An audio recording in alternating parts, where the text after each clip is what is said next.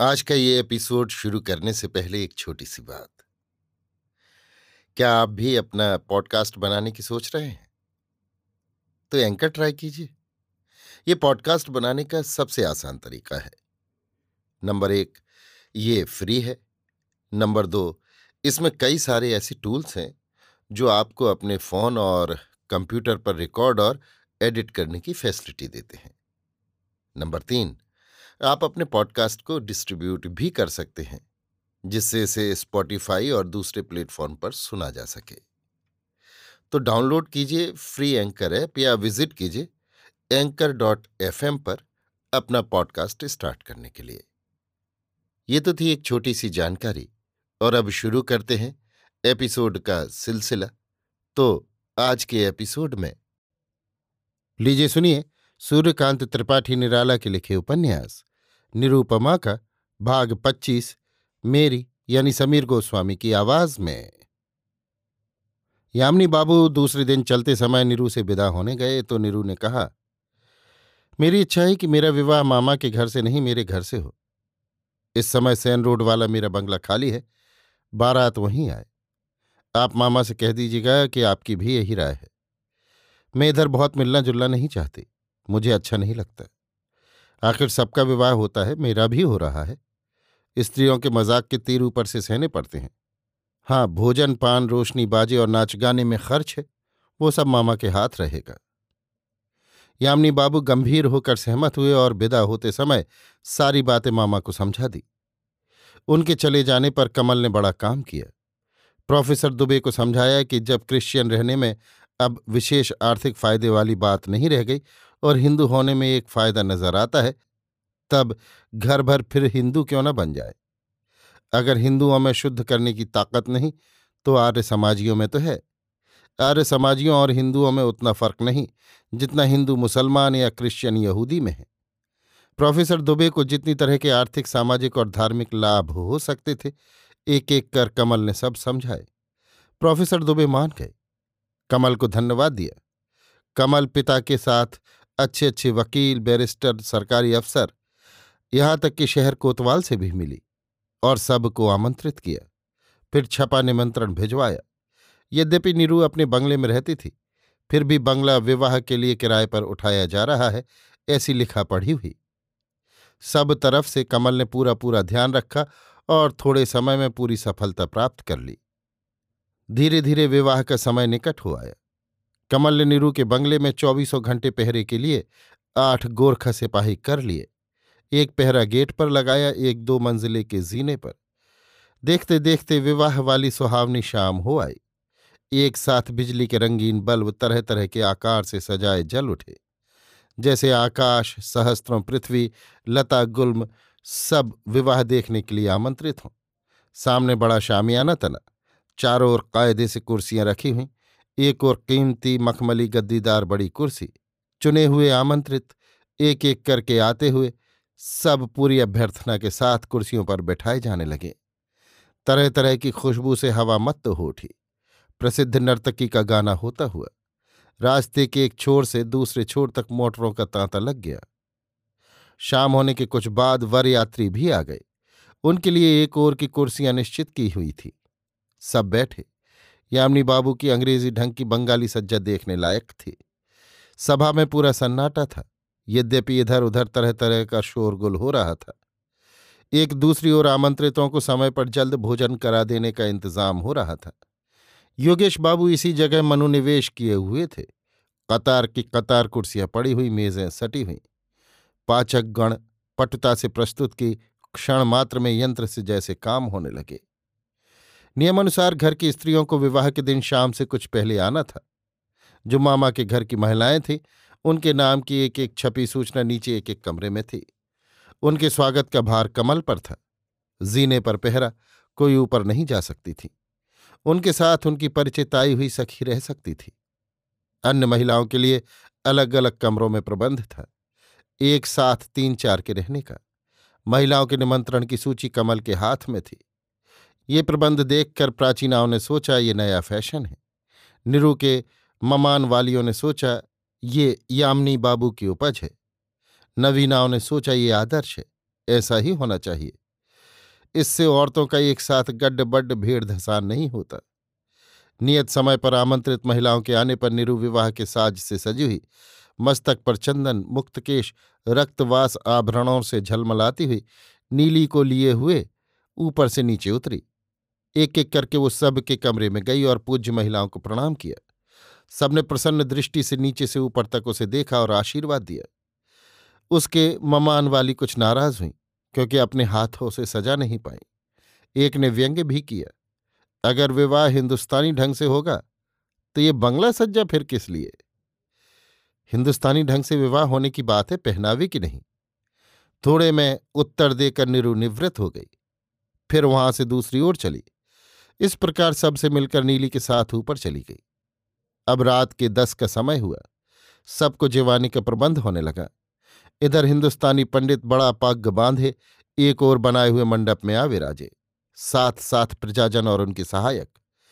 कमल मुस्तैदी से उनकी आज्ञा की प्रतीक्षा करती हुई। महिलाओं को विवाह देखने का आमंत्रण फिर गया। सब मंडप में आकर एकत्र होने लगीं और पंडित जी का अद्भुत वेश देखकर एक दूसरे को धीरे से धकेल धकेल कर मुस्कुराने लगीं। शिक्षित पंडित जी की गंभीरता में फ़र्क न पड़ा। उन्होंने स्वरचित संस्कृत भाषा में वर और अवगुंठनवती वधु को ले आने की आज्ञा की। वर डॉक्टर यामिनी बाबू शिष्टतापूर्वक आकर अपने आसन पर विराजमान हुए। यद्यपि उस हिंदुस्तानी असभ्य वेश वाले पंडित के प्रति उन्हें हृदय से घृणा थी। कमल अवगुंठनवती वधु को लेने के लिए दो मंजिले पर गई। वधु तैयार थी। आज्ञा के अनुसार उसे लेकर कमल मंडप में आई। महिलाएँ आनंदपूर्वक ऊल ध्वनि करने लगीं। पंडित जी ने कर्मकांड शुरू किया और शिक्षित वर्ग की रुचि का जैसा रूप उनके सामने पहले रखा गया था, तदनुसार विवाह को संक्षेप में ही समाप्त किया, एक घंटे के अंदर अंदर अब तक आमंत्रित सज्जन भोजन कर चुके और शहर वाले मंडप में आकर विवाह देखकर प्रसन्न होकर हर्ष ध्वनि कर गए। विवाह हो गया, कुछ लोकाचार रह गया। ये बंगाल की फूल शैया वाली प्रथा है। कमल वधु को लेकर चली और यामिनी बाबू को अनुसरण करने के लिए कहा। महिलाओं से कहा कि कुछ देर बाद अब वे सब ऊपर चलने की कृपा करें। वधु को लेकर कमल ऊपर गई। पीछे पीछे यामिनी बाबू जा रहे थे। देखा, ऊपर भी एक वेदी है और एक ब्राह्मण आसन पर बैठा हुआ है। ब्राह्मण ने बंगला भाषा में यामिनी बाबू से कहा, ये आपकी मात्र वेदिका है, इसे भूमिष्ठ होकर प्रणाम कीजिए यामिनी बाबू ने इसे भी कर्मकांड की एक धारा समझा और भक्तिपूर्वक भूमिष्ठ होकर प्रणाम किया। कमल बहू को कमरे में ले गई। पीछे से यामिनी बाबू भी गए। कोमल सुगंध युक्त फूलों की शैया पर बहू को बैठा दिया और यामिनी बाबू से सुखपूर्वक रात्रि यापन के लिए कहकर बाहर निकल द्वार पर सांकल चढ़ा दी।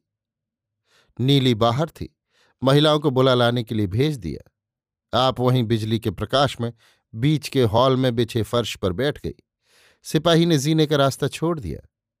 महिलाओं का दल देखते देखते एकत्र हो गया। इसी समय यामिनी बाबू ने द्वार भड़भड़ाया।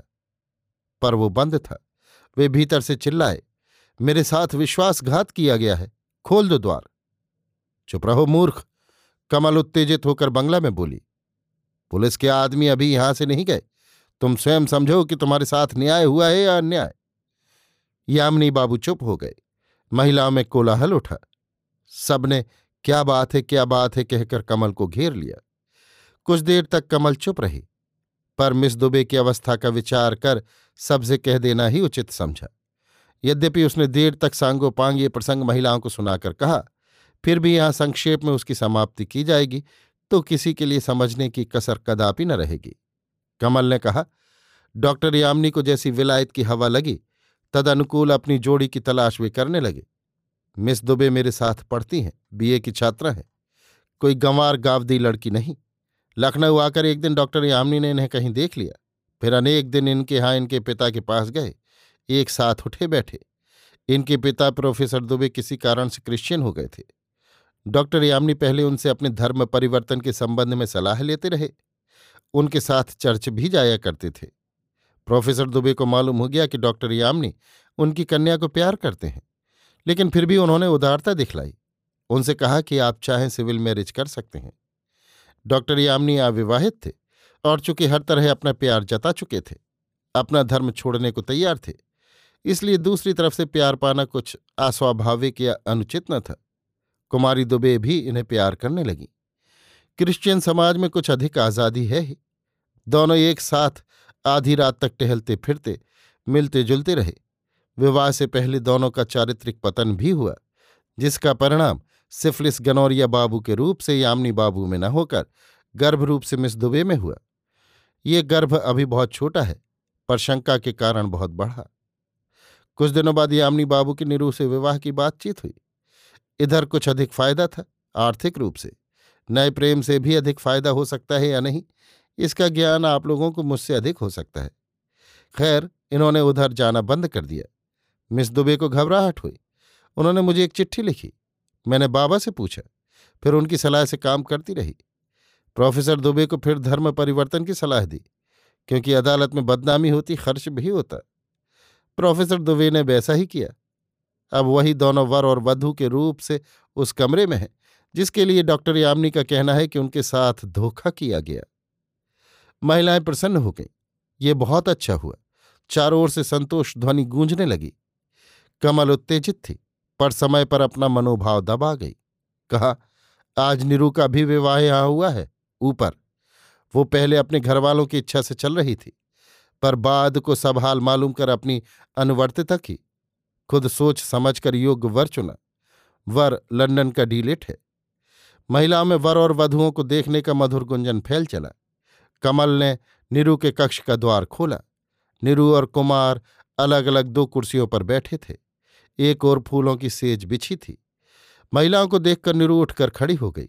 कुमार ने बैठे ही बैठे प्रणाम किया। महिलाएँ देखकर प्रसन्न हो गईं। फिर मिस दुबे के कमरे में गई। यामिनी कुर्सी पर बैठे थे। मिस दुबे, जिसका नाम सुशीला है, पलंग पर। सुशीला को देखकर महिलाएँ आपस में कहने लगीं, वर का कुछ दिमाग खराब है क्या? सुशीला अप्रसन्न थी, चुपचाप बैठी थी, महिलाएँ चली गईं। अंत में कमल ने अंग्रेज़ी में कहा, यामिनी बाबू, इस शुभ मुहूर्त के लिए धन्यवाद।